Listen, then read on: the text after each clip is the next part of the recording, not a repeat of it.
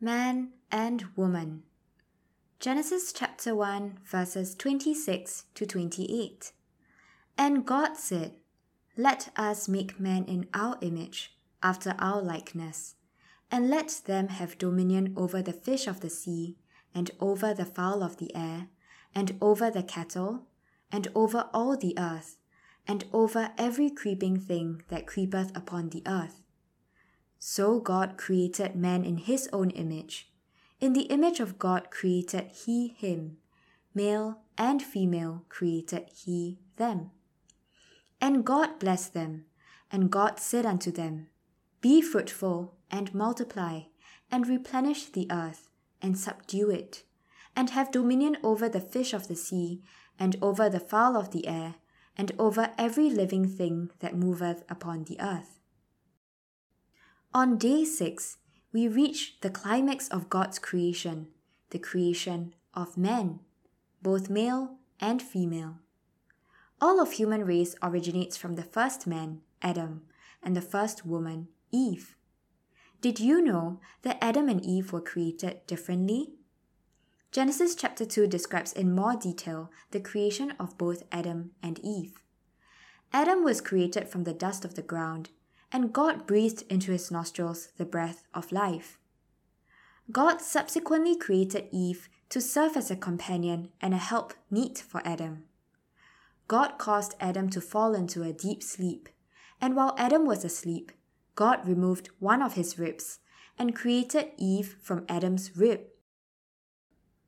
The Bible reads in Genesis chapter 2 verses 18 to 23, and Adam said, This is now bone of my bones and flesh of my flesh. She shall be called woman because she was taken out of man.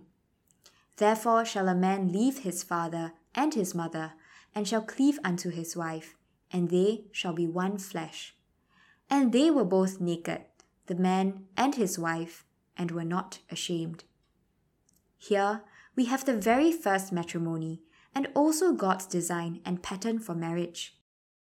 Marriage was designed to be a union between a man and a woman. Marriage is God's gift and God's calling to serve as companions for each other in this life to help each other to serve the Lord. The Bible says, Whoso findeth a wife findeth a good thing and obtaineth favor of the Lord. Since marriage is a holy ordinance and calling from God, it should not be taken lightly. In marriage, the man is instructed to cleave to his wife, which means to be joined together. Jesus reiterates this in Mark chapter 10 verses 6 to 9 when he was questioned about marriage and divorce. Here he says, But from the beginning of the creation, God made them male and female.